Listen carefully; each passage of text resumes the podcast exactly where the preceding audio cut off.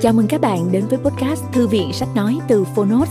Ở podcast này, chúng tôi chia sẻ phần mở đầu và chương mục của những sách nói bán chạy thuộc nhiều lĩnh vực khác nhau được đội ngũ của Phonos chọn lọc. Mong là thông qua podcast, người nghe sẽ tìm thấy quyển sách phù hợp cho bản thân và cả những kiến thức hữu ích cũng như nguồn cảm hứng, kinh nghiệm giúp cuộc sống hàng ngày trở nên phong phú, hiệu quả hơn. Podcast Thư viện Sách Nói được phát sóng đều đặn vào thứ ba, thứ năm và thứ bảy hàng tuần. Mời các bạn cùng đón nghe. Và nếu yêu thích nội dung này, hãy tải ứng dụng âm thanh số và sách nói có bản quyền Phonos để nghe trọn vẹn cuốn sách. Ngoài ra, Phonos còn sở hữu hàng ngàn nội dung số hấp dẫn khác như tóm tắt sách, ebook, thiền, truyện ngủ, nhạc chủ đề vân vân. Hẹn gặp lại các bạn tại ứng dụng sách nói có bản quyền Phonos nhé. Còn bây giờ, hãy cùng lắng nghe cuốn sách của ngày hôm nay.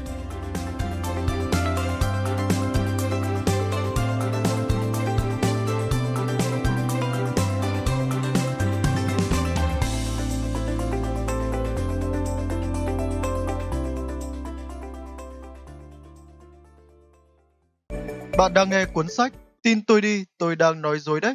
Lời tự thú của một bậc thầy truyền thông, tác giả Ryan Holiday, phân phối độc quyền tại Phonos, bản quyền và thu âm thuộc Alpha Books, nhà xuất bản thế giới.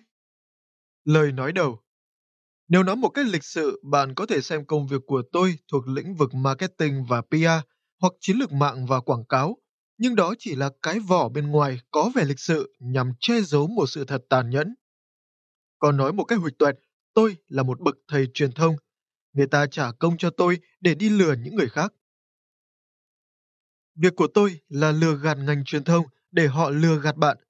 Tôi dở trò, hối lộ và thông đồng với những tác giả có tiếng, những thương hiệu tỷ đô và lợi dụng sự am hiểu của mình về Internet để làm điều đó. Tôi kiếm được hàng triệu đô la từ quảng cáo trên các trang blog. Thay vì đưa những tin tức nóng hổi cho chương trình Good Morning America tạm dịch chào buổi sáng nước Mỹ thì tôi lại giao chúng cho các trang blog. Khi cách làm này không còn đem lại hiệu quả nữa, tôi thuê luôn các thành viên nội bộ của họ. Tôi có các blogger vệ tinh trên khắp cả nước và để mạnh doanh thu của họ nhờ mua lượng truy cập, viết những câu chuyện về họ, dùng những thủ đoạn tinh vi để thu hút sự chú ý của họ và lấy lòng họ bằng những bữa tiệc xa hoa. Số lượng thẻ quà tặng và áo thun tôi gửi cho các blogger về thời trang cũng đủ cho dân số của một quốc gia nhỏ bé mặc. Tại sao tôi lại làm những chuyện như vậy? Bởi vì nó là cách duy nhất. Tôi làm như vậy để củng cố thêm nguồn tin mình có, thứ nguồn tin mà tôi có thể điều khiển và tác động để giúp khách hàng của tôi đạt được mục đích của họ. Tôi lợi dụng các trang blog để kiểm soát tin tức. Đó là lý do tại sao tôi mặc một bộ đồ đen và xuất hiện tại một giao lộ vắng vẻ ở Los Angeles lúc 2 giờ sáng. Trên tay tôi đang cầm cuộn băng dính và vài hình dán khiêu dâm được sản xuất ở Kinko mới đầu giờ chiều ngày hôm trước. Tôi đang làm gì ở đây thế? Tôi sẽ dán mớ hình khiêu dâm lên mấy tấm biển quảng cáo. Chính xác là những tấm biển quảng cáo người ta đã trả tiền thuê tôi thiết kế chúng. Tôi không có ý định làm những việc như thế, nhưng tôi vẫn tới đó và bắt tay vào hành động. Còn bạn gái tôi thì ngồi sau vô lăng với tư thế sẵn sàng nhấn bàn đạp nếu chúng tôi bị phát hiện tôi đã dụ dỗ cô ấy trở thành tòng phạm trong vụ này. Xong việc, chúng tôi lái xe vòng qua vài dãy phố, ngồi ung dung bên cạnh ghế lái, tôi tranh thủ chụp lại tác phẩm của mình qua cửa sổ xe. Hành động của tôi trông cứ như thể tôi tình cờ phát hiện ra tác phẩm này khi đang đi trên đường vậy.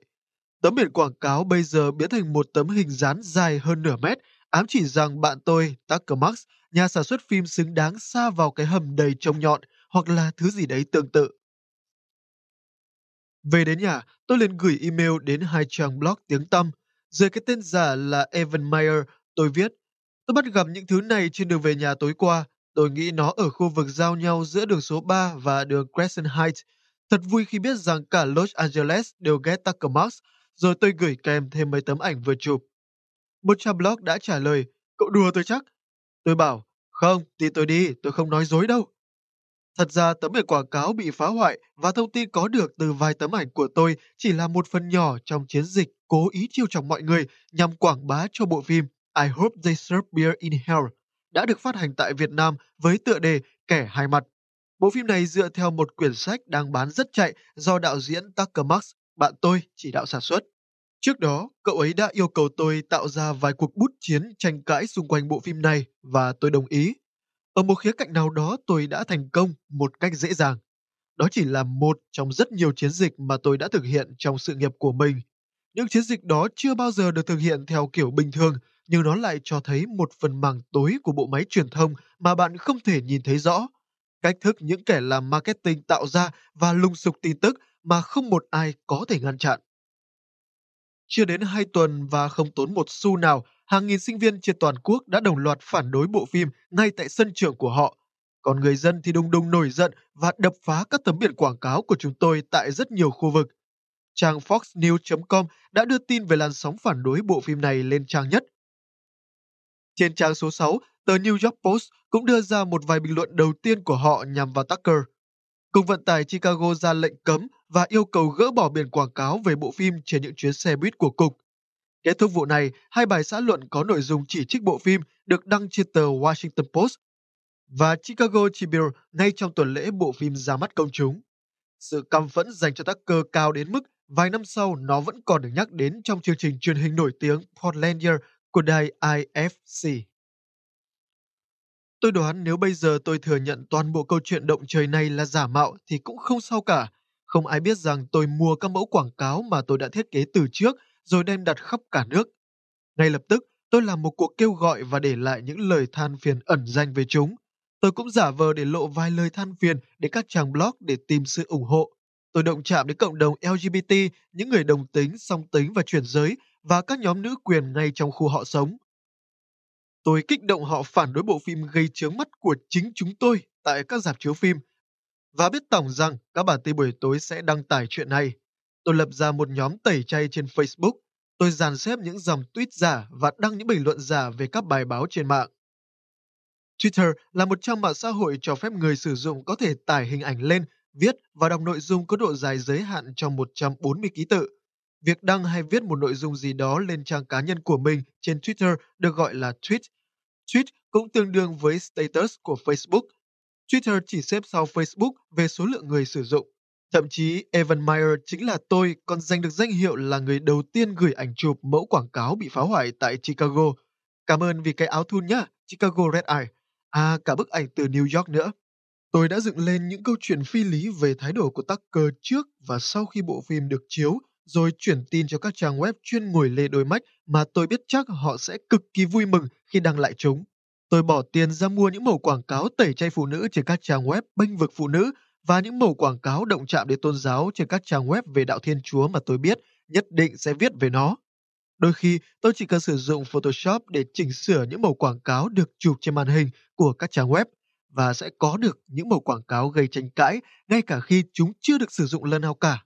Cuối cùng, để kết thúc vòng luẩn quẩn này và cũng là lần đầu tiên trong lịch sử, tôi đã ra một thông cáo báo chí để đáp lại những câu chỉ trích của chính tôi với tiêu đề Tucker Max đã phản hồi về quyết định của CTA. Cút xéo đi!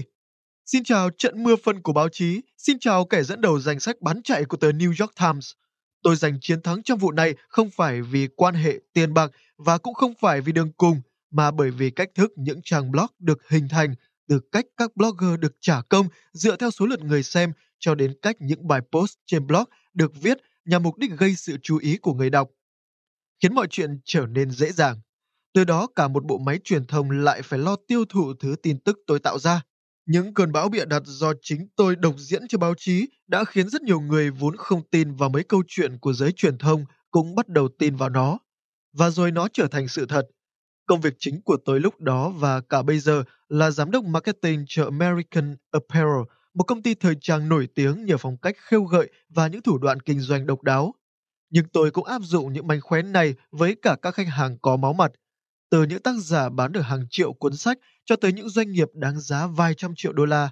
Tôi giúp họ tạo ra và định hướng tin tức. Thường thì kiếm tiền bằng con đường này khá đơn giản. Có người trả tiền cho tôi, tôi bịa ra một câu chuyện cho họ, và thế là chúng tôi kiến tạo nên dây chuyển tin tức. Từ một trang blog bé nhỏ đến trang Gawker, rồi đến một trang web thông tin địa phương, rồi đến trang The Huffington Post, rồi đến những tờ báo nổi tiếng, sau đó đến những kênh tin tức trên truyền hình cáp. Gawker là một trang blog của Mỹ có trụ sở tại thành phố New York. Trang blog này tập trung vào những người nổi tiếng và ngành công nghiệp truyền thông. The Huffington Post là một trang web tập hợp tin tức trực tuyến. Trang web này cung cấp tin tức, nội dung về chính trị, kinh doanh, giải trí, môi trường, công nghệ, văn hóa, lối sống. Dây chuyền này được lặp lại cho đến khi những điều giả dối trở thành sự thật. Chữ sự thật của tôi có nghĩa là điều mà mọi người tin vào nó và mọi hành động của họ đều bị phụ thuộc vào nó.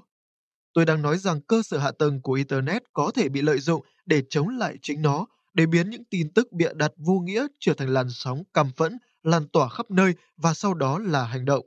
Chuyện này diễn ra mỗi ngày. Đôi khi tôi khởi đầu bằng cách dựng chuyện. Có lúc tôi lại đưa ra một thông cáo báo chí hoặc yêu cầu bạn bè mình đăng tin lên trang blog của họ. Thỉnh thoảng tôi vô tình để lộ một văn bản, hoặc không ít lần tôi lại bịa ra một văn bản rồi lại vô tình để lộ nó. Thực sự thì tôi có thể làm bất kỳ điều gì, từ việc chỉnh sửa trên Wikipedia cho đến việc tạo ra một video đắt đỏ có sức lan tỏa rộng lớn. Dù các vở kịch có bắt đầu như thế nào thì kết thúc của chúng cũng đều như nhau. Nền kinh tế Internet bị lợi dụng nhằm mục đích thay đổi nhận thức của công chúng và bán sản phẩm. Bây giờ tôi không còn là đứa trẻ hồn nhiên vừa rời khỏi ghế nhà trường để làm những công việc PR toàn thời gian như thế này nữa. Tôi đã chứng kiến mọi cuộc chiến chỉnh sửa trên Wikipedia và sức mạnh chính trị của người sử dụng mạng trong xã hội truyền thông, đủ để hiểu rằng điều đáng ngờ nào đang diễn ra phía sau bức màn. Tôi vừa biết tất cả mọi chuyện, vừa tin chúng. Tôi có những kế hoạch tiềm năng và tôi chỉ thực hiện những thứ mà tôi tin tưởng. À vâng, bao gồm cả công ty American Apparel và Tucker Max. Nhưng tôi lại dính vào thế giới ngầm của truyền thông, bị sao vào chiếc bẫy do chính tôi tạo ra cho khách hàng của mình và ngày càng nói dối điên đảo để thực hiện những điều này. Tôi phải đấu tranh để giữ lại phần nào bản ngã của mình vì tôi bắt đầu hiểu về môi trường truyền thông tôi đang làm việc và biết rằng đó mới chỉ là phần nổi của tảng băng mà thôi. Nhưng rốt cuộc tôi cũng phải đầu hàng, dù tôi luôn ước rằng mình có thể xác định khoảnh khắc khi nào thì mọi chuyện vỡ tung, khi nào thì tôi nhận ra đó là một màn kịch vĩ đại, nhưng những gì tôi biết là cuối cùng tôi đã xa ngã. Trong hành trình tìm kiếm mánh khóe nghề nghiệp của mình, tôi có dịp nghiên cứu sâu về nền kinh tế và hệ sinh thái truyền thông mạng. Tôi không chỉ muốn hiểu về cách thức hoạt động của nó, mà còn muốn tìm hiểu nguồn gốc từ công nghệ cho đến tính cách của những kẻ dùng nó. Với tư cách là một người trong cuộc có đặc quyền, tôi đã nhìn thấy những thứ mà các học giả, chuyên gia và cả những blogger chưa bao giờ được thấy. Các tòa soạn thích nói chuyện với tôi vì tôi chi phối những khoản tiền triệu đô từ quảng cáo trên mạng. Và mỗi lần như thế thì họ lại thành thật đến đáng ngạc nhiên. Tôi bắt đầu kết nối tin tức từ những mẩu tin vắn và tham khảo các tình huống tương tự đã xảy ra trong quá khứ. Trong những cuốn sách đã bị đình bản vài thập niên, người ta đã chỉ trích một nền truyền thông đầy lỗ hổng. Nhưng bây giờ, những lỗ hổng đó lại được mở ra. Tôi dõi theo các quy tắc tâm lý cơ bản mà các blogger đã phớt lờ và vi phạm khi họ đăng tin. Khi nhìn thấy phần lớn cơ ngơi của loại hình xuất bản trực tuyến được xây nên từ những giả định sai lầm và từ logic tư lợi, tôi nhận ra tôi thông minh hơn nó. Ý niệm đó làm tôi thấy sợ, nhưng đồng thời cũng khiến tôi rất phấn khích. Tôi thừa nhận tôi đã thay đổi. Tôi lợi dụng sự hiểu biết này để chống lại lợi ích chung và trục lợi cho bản thân. Trong khi đang tìm tòi nghiên cứu, có một tin vắn khó hiểu đã làm tôi như bị đứng hình. Tin này có nhắc tới một bức tranh biếm họa in trên tuần báo Leslie's Illustrated xuất bản năm 1913, nhưng giờ không ai còn thấy nó nữa. Bức biếm họa đó mô tả một doanh nhân đang ném tiền vào miệng của một con quái vật khổng lồ có rất nhiều xúc tu ghê rợn đang nhe răng đe dọa ông ta. Trên các xúc tu của nó được gắn những dòng chữ khác nhau, nuôi dưỡng lòng thù hận, xuyên tạc sự thật và kích thích những hành động cảm tính. Mỗi một xúc tu đang trong trạng thái đập xuống và tàn phá thành phố xung quanh nó. Người đàn ông đó chính là một nhà quảng cáo và con quái vật đang há miệng kia là sản phẩm của một nền báo chí lá cải thâm độc cần tiền của ông ta để tồn tại. Bên dưới có thêm một câu chú thích, kẻ ngu ngốc nuôi quái vật. Dù không hiểu rõ vì sao nhưng tôi biết rằng mình cần phải tìm cho ra bức ảnh này. Khi tôi đang bước trên những bậc thang xuyên qua hành lang bằng kính trong một chi nhánh của Thư viện Los Angeles, có một ý niệm đã đập vào đầu tôi. Không phải tôi đang tìm kiếm một tờ báo cũ và quý hiếm nào cả, mà tôi đang tìm kiếm chính mình. Tôi biết kẻ ngu ngốc ấy là ai rồi, chính là tôi. Trong những vòng tròn đầy cám dỗ này, hình ảnh con quái vật cũng có thể là một lời cảnh báo. Có câu chuyện kể về người đàn ông tìm thấy một gói hàng ở hành lang nhà mình. Trong đó là một con quái vật nhỏ bé nhưng trông đáng yêu như một chú cún. Anh ta giữ con quái vật đó lại và nuôi dưỡng nó. Nó ăn rất khỏe và càng ăn nó càng lớn và càng muốn ăn nhiều hơn. Anh ta phớt lờ nỗi lo lắng của mình về việc khi lớn lên nó sẽ trở nên đáng sợ hơn, đòi hỏi nhiều hơn và khó đoán hơn. Cho đến một ngày, trong khi anh ta đang chơi đùa với con quái vật thì nó tấn công và gần như sắp giết được anh ta. Khi anh ta nhận ra thực tế là mình không thể kiểm soát tình hình thì đã quá muộn. Anh ta không còn kiểm soát được nó nữa, con quái vật đã có thể tự tồn tại. Câu chuyện về con quái vật này rất giống với câu chuyện của tôi, ngoài việc câu chuyện của tôi không liên quan đến chất kích thích hay nền báo chí lá cải. Thì con quái vật của tôi lớn và hiện đại hơn nhiều. Nó chính là một thế giới lộng lẫy thuộc ngành truyền thông hiện đại, thứ mà tôi thường xuyên nuôi dưỡng và nghĩ là mình có thể kiểm soát. Tôi có một cuộc sống xa hoa trong thế giới ấy và cứ tin vậy cho đến lúc nó không còn giống như tôi hình dung nữa. Có quá nhiều thứ đã thay đổi. Tôi không chắc là mình nên chịu trách nhiệm về việc khai sinh hay khai tử cho nó, nhưng tôi sẵn lòng kể lại những điều đã xảy ra. Qua các trang blog, tôi tạo ra những nhận thức sai lệch, từ đó dẫn đến các kết luận hồ đồ và những quyết định lầm lạc. Thế nhưng những quyết định thật sự trong thế giới thực lại có ảnh hưởng đối với những con người thật. Những cụm từ như tên yêu dâu xanh khét tiếng bắt đầu xuất hiện trong những nội dung mà ban đầu vốn là các tin đồn vô thưởng vô phạt mang tính giải trí hay những hành vi gây sốc để thu hút sự chú ý của công luận. Tình bạn bị tổn thương, dần dần tôi nhận ra những thứ giống với những điều tôi đã làm xuất hiện khắp nơi và không ai bắt kịp hoặc có thể khắc phục hậu quả được nữa. Từ những tin tức không có nguồn gốc xác đáng, thị trường chứng khoán được đẩy mạnh với hàng chục triệu đô la. Tôi đã đánh lừa thiên hạ bằng những câu chuyện hoang đường. Vào năm 2008, thông qua các phương tiện truyền thông, một blogger của chàng Gawker đã công bố những email mà hắn đánh cắp từ hộp thư của tôi để tìm cách đe dọa một khách hàng. Đó là một ký ức nhục nhã và khủng khiếp. Nhưng trong trường mực nào đó, tôi hiểu rằng trong chuyện này với vai trò của mình, chàng Gawker không có nhiều lựa chọn. Tôi biết mình cũng là một phần của vấn đề giống như họ vậy. Tôi nhớ một ngày nọ, suốt bữa ăn tối, tôi đã đề cập đến những vụ lùm xùm mà tôi biết chắc là giả dối và lừa đảo.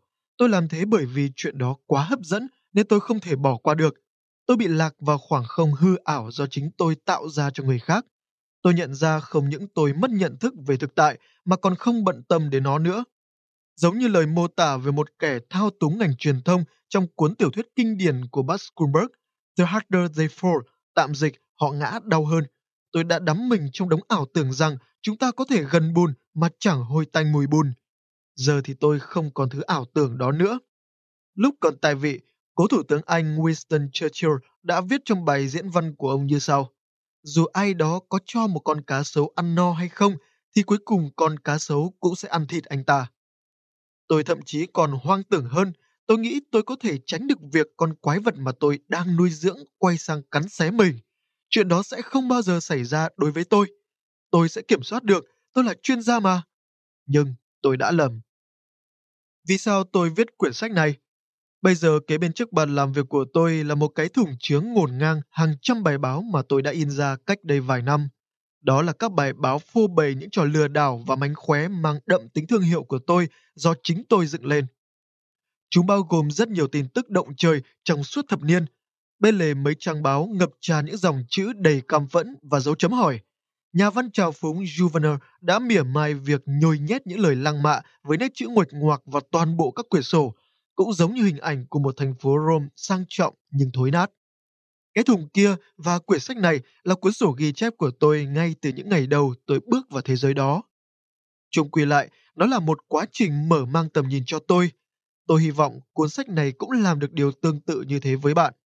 Gần đây tôi không còn thích đưa ra hàng đống dẫn chứng nữa, không phải vì chất lượng của bài viết đã khá hơn, mà vì thật ngớ ngẩn nếu cứ mãi hy vọng mọi thứ sẽ thay đổi. Tôi không ngốc đến độ mong chờ những blogger lão luyện biết được điều họ đang nói tới là gì. Tôi cũng không hy vọng mình sẽ được cung cấp những thông tin xác đáng nữa. Trong thời buổi mà việc thao túng thông tin giúp các blogger và những người làm marketing kiếm lời quá dễ dàng, tôi khó mà tránh khỏi sự nghi ngờ rằng những người khác đang dụ dỗ và lừa gạt mình, cũng giống như tôi làm thế với họ vậy bạn sẽ thấy rất khó khăn khi lướt web vì bị ám ảnh với những lời nói của AJ Dolerio, biên tập viên trang blog thể thao nổi tiếng Deadspin. Đó là một cuộc chiến chỉ dành cho những kẻ chuyên nghiệp.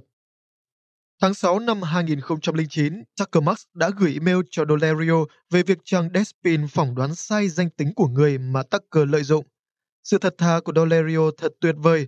Bên cạnh sở trường là viết cho những trang blog buôn chuyện, ông ta còn phán về những phỏng đoán sai lầm như sau. Thành thật mà nói thì tôi cốc quan tâm hắn là ai, dù hắn có phải là một phóng viên gan dạ hay không, thì anh và họ cũng nên lo liệu cho cái thân của mình đi là vừa.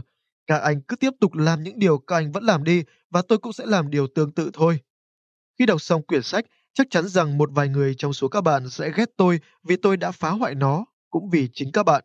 Hoặc kết tội tôi là kẻ bị bợm, hoặc cho rằng tôi đang nổ. Có thể bạn không muốn tôi vạch mặt những kẻ đứng đằng sau các trang web bạn yêu thích vì sự khờ dại, bịp bợm và khoa trương giả tạo của họ. Nhưng đó lại là thế giới của những kẻ lừa đảo và bạn chính là mục tiêu của họ. Bí quyết nằm ở chỗ họ xây dựng thương hiệu của mình dựa trên sự hậu thuẫn của những người khác. Họ lợi dụng sự hiếu kỳ và ngây thơ của bạn. Cấu trúc của cuốn sách này không giống như những cuốn sách viết về kinh doanh khác. Thay vì có phụ lục, sách được chia thành hai phần và mỗi phần được tạo ra từ các bài viết ngắn, tương đồng và có dẫn chứng. Trong phần đầu tôi sẽ chứng minh tại sao các trang blog lại quan trọng đến thế và lý giải cách họ chi phối tin tức, cũng như cách họ bị điều khiển như thế nào. Phần thứ hai, tôi sẽ chỉ ra những tình huống phát sinh khi bạn làm điều này, cách nó bùng phát và sự nguy hiểm của bộ máy truyền thông hiện nay. Tiếp theo là những phương pháp được chia ra thành 9 chiến thuật đơn giản mà tôi đã dùng để chi phối các blogger, các phóng viên ở cấp độ cao nhất. Mỗi chiến thuật sẽ tiết lộ một điểm yếu của ngành truyền thông ngày nay. Tôi sẽ chỉ cho bạn thấy chúng đang ở đâu và những điều họ có thể làm với chúng, rồi giúp bạn nhận ra khi nào chúng được áp dụng với bạn. Chắc chắn tôi sẽ giải thích cách lợi dụng những điểm yếu đấy, nhưng về cơ bản tôi sẽ nói rằng những điểm yếu này vẫn tồn tại. Đây là lần đầu tiên những lỗ hổng này được phơi bày, không bởi những người phê bình thì cũng bởi những người khác. Hy vọng rằng một khi các lỗ hổng này bị vạch trần thì chúng cũng sẽ không còn tác dụng nữa. Tôi hiểu rằng có vài mâu thuẫn trong chuyện này và tôi cũng đã trải qua chúng từ rất lâu rồi. Không phải lúc nào cách phân chia vấn đề của tôi cũng hay, nhưng nó cho phép tôi giải thích rõ ràng vấn đề của chúng ta từ những góc nhìn độc đáo. Cuốn Tin tôi đi, tôi đang nói dối đấy là những kinh nghiệm mà tôi tích lũy được từ hậu trường của thế giới blog, PR và những mưu đồ của thế giới mạng và dùng những kinh nghiệm ấy nói về văn hóa truyền thông trong nước.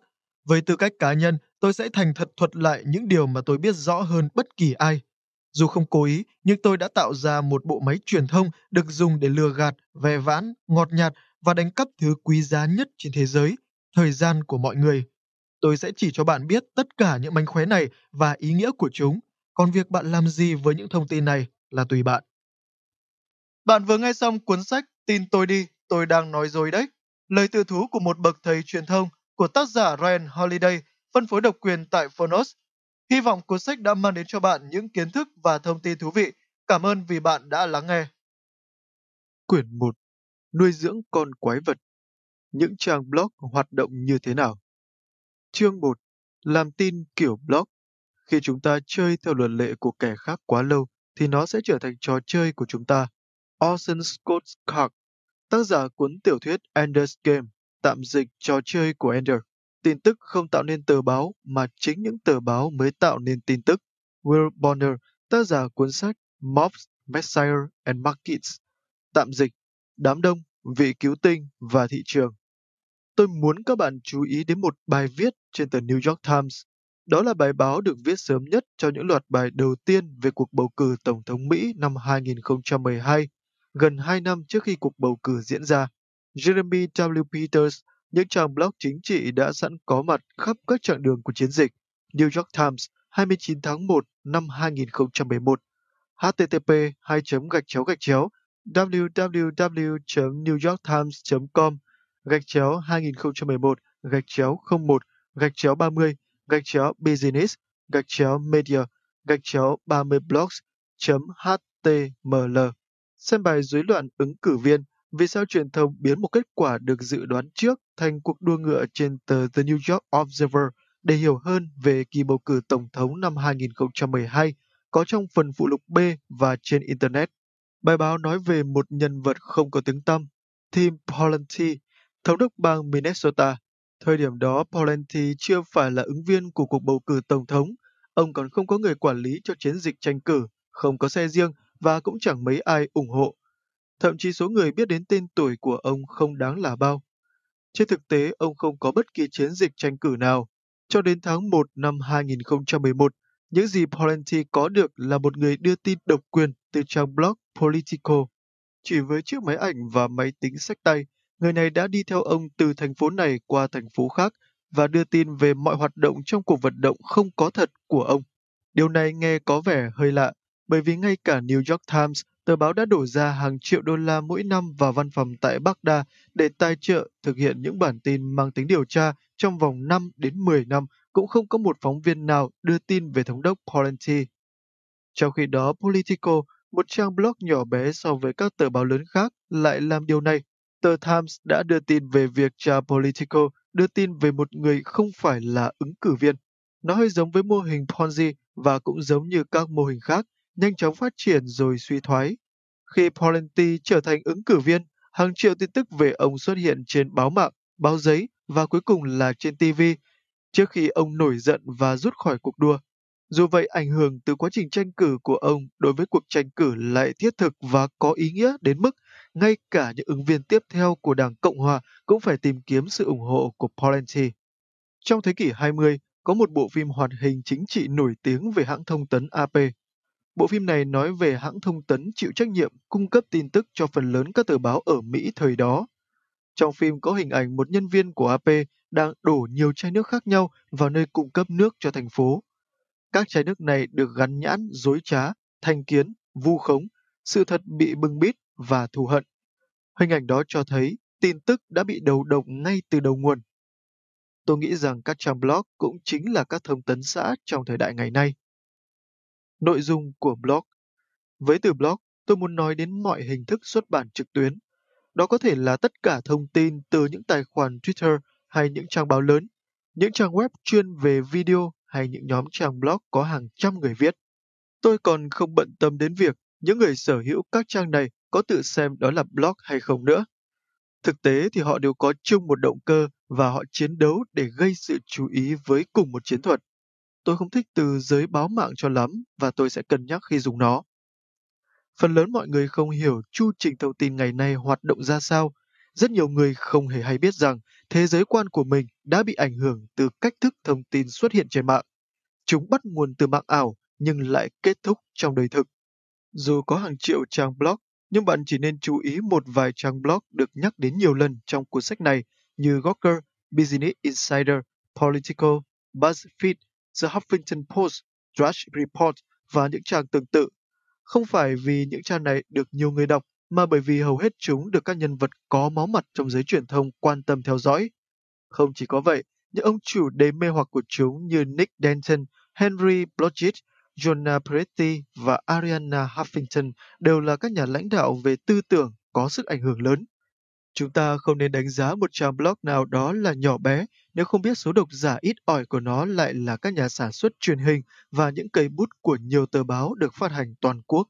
Các radio DJ là những người dẫn bản tin thường đưa ra các dòng tít trên báo lên chương trình của họ. Người hướng dẫn và chơi nhạc cho các đài phát thanh còn ngày nay, họ lặp lại những gì họ đọc được trên các trang blog. Ý tôi là một số trang blog nhất định. Các câu chuyện từ blog được chất lọc thành những cuộc trò chuyện thực tế và tạo thành tin đồn, rồi sau đó lại được truyền miệng từ người này sang người khác. Nói tóm lại, blog là phương tiện để cho những người đưa tin truyền thông đại chúng và cả những người bạn thích buôn chuyện cũng như thạo tin nhất của bạn phát hiện và mượn tin tức. Vòng luẩn quẩn bị giấu kín này đã dẫn đến sự ra đời của các meme, mà sau đó đã trở thành những biểu tượng văn hóa. Những ngôi sao đang lên trở thành những nhân vật nổi tiếng, những nhà tư tưởng thì trở thành các nhà cố vấn, và những tin tức đó thì biến thành tin tức của chúng ta. Meme là một hiện tượng được phổ biến trên mạng Internet. Nó có thể là một đường link, một bức ảnh, một đoạn video, một ý tưởng, một từ lóng hay bất kỳ hình thức nào khác được lan truyền và trở nên phổ biến trên mạng Internet. Khi sớm nhận ra điều này trong sự nghiệp PR của mình, tôi đã nảy ra một ý nghĩ, đó là chỉ có những kẻ đôi mươi ngây thơ và có tham vọng đạp đổ mọi thứ mới tin rằng nếu tôi làm chủ các luật lệ chi phối blog thì tôi có thể làm chủ tất cả những gì họ viết. Về cơ bản nó là con đường đi đến sự thừa nhận thông qua văn hóa. Đây có thể là một ý nghĩ cực kỳ nguy hiểm, nhưng tôi không hề nói quá. Trong trường hợp của Polenti ông ta có thể đã trở thành Tổng thống nước Mỹ. Một nhà phê bình truyền thông có thâm niên đã mô tả như thế này đất nước chúng ta được điều khiển bởi ý kiến của công chúng, còn ý kiến của công chúng thì phần lớn được tạo ra bởi báo chí. Vì vậy, việc hiểu điều gì đang chi phối báo chí là rất cần thiết. Ông ta kết luận rằng thống trị được truyền thông là thống trị được cả một quốc gia. Trong trường hợp này, những gì đang chi phối trang Politico theo nghĩa đen dường như đang thống trị mọi người. Tìm hiểu về cơ chế vận hành của các trang blog, rồi tại sao trang Politico lại theo dõi Polity chính là chìa khóa để bạn bắt các trang blog làm theo những gì bạn muốn. Biết được luật chơi, bạn sẽ thay đổi được cuộc chơi. Đó là điều kiện để có thể thao túng dư luận. Vậy tại sao trang Politico lại theo dõi Polity? Nhìn bề ngoài sự việc có vẻ khá điên rồ. Chuyện tranh cử của Polity không đến mức được lên báo, và nếu tờ New York Times không đủ khả năng chi trả cho một người đưa tin chuyên đi theo ông ta, thì trang Politico cũng thế. Thực tế thì việc này lại không hề điên rồ chút nào. Các trang blog cần một cái gì đó để cho mũi vào, còn tờ Times thì phải đáp ứng tin tức cho cả một tờ báo mỗi ngày. Những kênh thông tin truyền hình cáp phải cập nhật tin tức suốt 24 giờ đồng hồ và liên tục trong 365 ngày một năm. Còn những trang blog lại phải lấp đầy một khoảng không chẳng khác nào vô tận. Và trang nào đăng tải nhiều tin tức nhất sẽ chiến thắng. Các trang blog viết về chính trị biết rằng số lượng truy cập sẽ tăng lên trong suốt kỳ tranh cử, vì họ bán số lượt truy cập cho các nhà quảng cáo, nên các kỳ tranh cử cũng đủ sức gia tăng lợi nhuận cho họ. Nhưng không may là các kỳ tranh cử chỉ diễn ra vài năm một lần. Mọi chuyện còn trở nên tệ hơn nữa sau khi các kỳ tranh cử kết thúc. Do vậy, các trang blog chỉ có một giải pháp đơn giản, thay đổi sự thật bằng tin tức. Về trường hợp Polenti, trang Politico không chỉ bịa ra một ứng cử viên, mà còn bịa ra cả một giai đoạn khác của kỳ tranh cử để kiếm lời từ đó. Đúng là một quyết định khôn ngoan. Trong một cuộc trò chuyện về công việc của mình, Tổng biên tập trang Politico Jim Vedhay đã tiết lộ với tờ New York Times rằng năm 2008, chúng tôi chỉ là một nhóm nhạc nghiệp dư truyền đệm trên sân khấu, còn bây giờ chúng tôi là một đội ngũ 200 người với trực giác tinh nhạy và luôn có kế hoạch rõ ràng. Chúng tôi đang tiếp tục vươn lên để đi trước người khác. Khi một trang blog như Politico đang cố gắng vươn lên để dẫn đầu, thì bất kỳ người nào họ chọn để đưa tin đều có khả năng trở thành một ứng cử viên. Chiến dịch dần dần khởi động, ban đầu chỉ là một vài lần được đề cập trên blog, sau đó chuyển thành một ứng cử viên tiềm năng, rồi bắt đầu được cân nhắc trong những cuộc tranh luận và được tính luôn vào cuộc bỏ phiếu. Lộ trình của họ đã thu hút các nhà tài trợ thực sự, những người bỏ tiền và thời gian cho chiến dịch. Sự lan truyền của chiến dịch được cụ thể hóa bởi truyền thông đại chúng và việc đăng tải tin tức sau đó sẽ hợp pháp hóa mọi thứ đã được bàn tán trên mạng. Chiến dịch tranh cử của Polanyi có thể đã thất bại, nhưng đối với các trang blog hay các phương tiện truyền thông khác thì nó là một món hời lớn. Ông ta đã đem lại hàng triệu lượt xem cho các trang blog, là chủ đề của hàng tá câu chuyện được in ra giấy hay báo mạng và còn xuất hiện trên TV nữa. Khi trang Politico chọn Polity thì hẳn là họ đã đặt cược vào một canh bạc mà họ nắm chắc chắn phần thắng, một canh bạc mà họ có khả năng kiểm soát kết quả. Nếu bạn chưa hiểu rõ về câu chuyện trên thì hãy xem phần tóm tắt ở bên dưới. Các trang blog chính trị cần thứ gì đó để đưa tin trong khi lượt truy cập sẽ tăng lên suốt kỳ tranh cử. Thực tế, cuộc tranh cử sắp tới không tạo điều kiện để họ đưa tin. Những trang blog chính trị sớm tạo ra các ứng cử viên của mình và bắt đầu lăng xê họ. Người được họ lăng xê thông qua cách đưa tin hay phao tin đã trở thành một ứng cử viên thực sự, có khi là tổng thống. Các trang blog được lợi theo nghĩa đen, còn công chúng thì không được gì cả. Bạn sẽ thấy cái vòng tròn này lặp đi lặp lại mãi trong cuốn sách của tôi. Nó đúng với những câu chuyện ngồi lê đôi mắt của những người nổi tiếng, giới chính trị gia, tin tức kinh doanh và bất kỳ chủ đề nào mà các trang blog hướng đến. Áp lực của blog đã tạo ra những bài báo giả, nhưng dần dần trở thành sự thật và ảnh hưởng tới kết quả của những sự kiện có thật. Nền kinh tế Internet đã tạo ra xu thế khuyến khích người ta tin rằng số lượt truy cập quan trọng và có lời hơn sự thật. Truyền thông đại chúng và nền văn hóa đại chúng ngày nay tin vào các trang web đề cập đến những sự kiện lớn sắp xảy ra. Đó là tập hợp những yếu tố thúc đẩy hàng loạt sự ăn theo. Các trang blog cần lượt truy cập, cần trở thành trang được truy cập đầu tiên. Và thế là nhiều câu chuyện được bịa đặt ra để phục vụ cho điều đó. Đây chỉ là một khía cạnh của nền kinh tế viết blog, nhưng nó lại là yếu tố then chốt khi chúng ta hiểu được nguyên lý quyết định cho mọi lựa chọn trong ngành kinh doanh này thì những lựa chọn đó trở nên dễ đoán. Và cái gì dễ đoán thì đều có thể lường trước. thay đổi, thúc đẩy hoặc kiểm soát tùy vào sự lựa chọn của tôi hay của bạn. Trong thời kỳ hậu tranh cử, một lần nữa, trang Politico đã thay đổi nội dung để tiếp tục dẫn đầu. Tốc độ bây giờ không còn hiệu quả nữa, nên họ chuyển sang đưa tin về những vụ bê bối để lật lại tình thế. Các bạn còn nhớ Herman Kane, một ứng cử viên lố bịch được giới truyền thông ăn theo hiện tượng Polity tạo ra không? Sau khi vượt lên trước với tư cách là một ứng viên hàng đầu của Đảng Cộng Hòa và trở thành tiêu điểm của rất nhiều bài viết đăng trên blog nhằm gia tăng số lượng truy cập, mức tín nhiệm của Kane đột nhiên giảm đi vì một bài báo giật gân nhưng vẫn đủ mạnh mẽ để phủ nhận những tin tức trước đó. Bài báo được đăng bởi, bạn biết đấy, chính là Political. Lại nói về Bud Skulberg, lần này là về cuốn hồi ký Moving Pictures, tạm dịch những bức ảnh chuyển động của ông ta. Trường hợp đấy, con chó không những vẫy đuôi mà nó còn chuyển sang sủa nữa. Tôi chắc chắn rằng một tổ chức chính trị quyền lực chỉ có thể cho phép Ken đóng vai phụ không hơn không kém. Vì thế câu chuyện của ông ta đã bị thay đổi. Một vài mối nghi ngờ được một người giống như tôi giải đáp. Người này được chính những ứng cử viên khác cũng tham gia vào chiến dịch tranh cử thuê, và câu chuyện cứ thế lan tỏa dù đúng hay sai. Nếu là đúng, thì từ góc nhìn của nó, một người nào đó đã giáng một đòn chí tử đau đớn, không thể xác định được nó đến từ đâu và hoàn toàn không có khả năng hồi phục, chính xác như tôi đã nghĩ. Và như vậy, một người không phải ứng cử viên khác lại được tạo ra, rồi trở thành ứng cử viên thật và cuối cùng lại bị loại. Một số khác thì biến mất để các trang blog tiếp tục vòng tuần hoàn hoạt động của họ. Bạn vừa hoàn thành xong chương 1. Để nghe phần còn lại, bạn có thể mua sách nói trực tiếp hoặc mua bằng credit khi đăng ký gói thành viên Premium Credit của Phonos. Không chỉ tiết kiệm lên đến 60% chi phí so với giá mua trực tiếp, gói cước thành viên Premium Credit của Phonos còn cho phép bạn truy cập vào tất cả các nội dung độc quyền hấp dẫn khác như sách tóm tắt, chuyện ngủ, thiền và nhiều hơn nữa.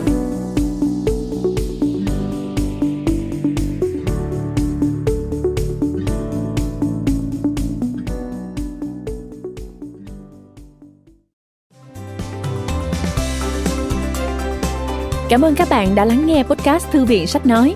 Podcast này được sản xuất bởi Phonos, ứng dụng sách nói có bản quyền và âm thanh số dành cho người Việt. Hẹn gặp lại ở những tập tiếp theo.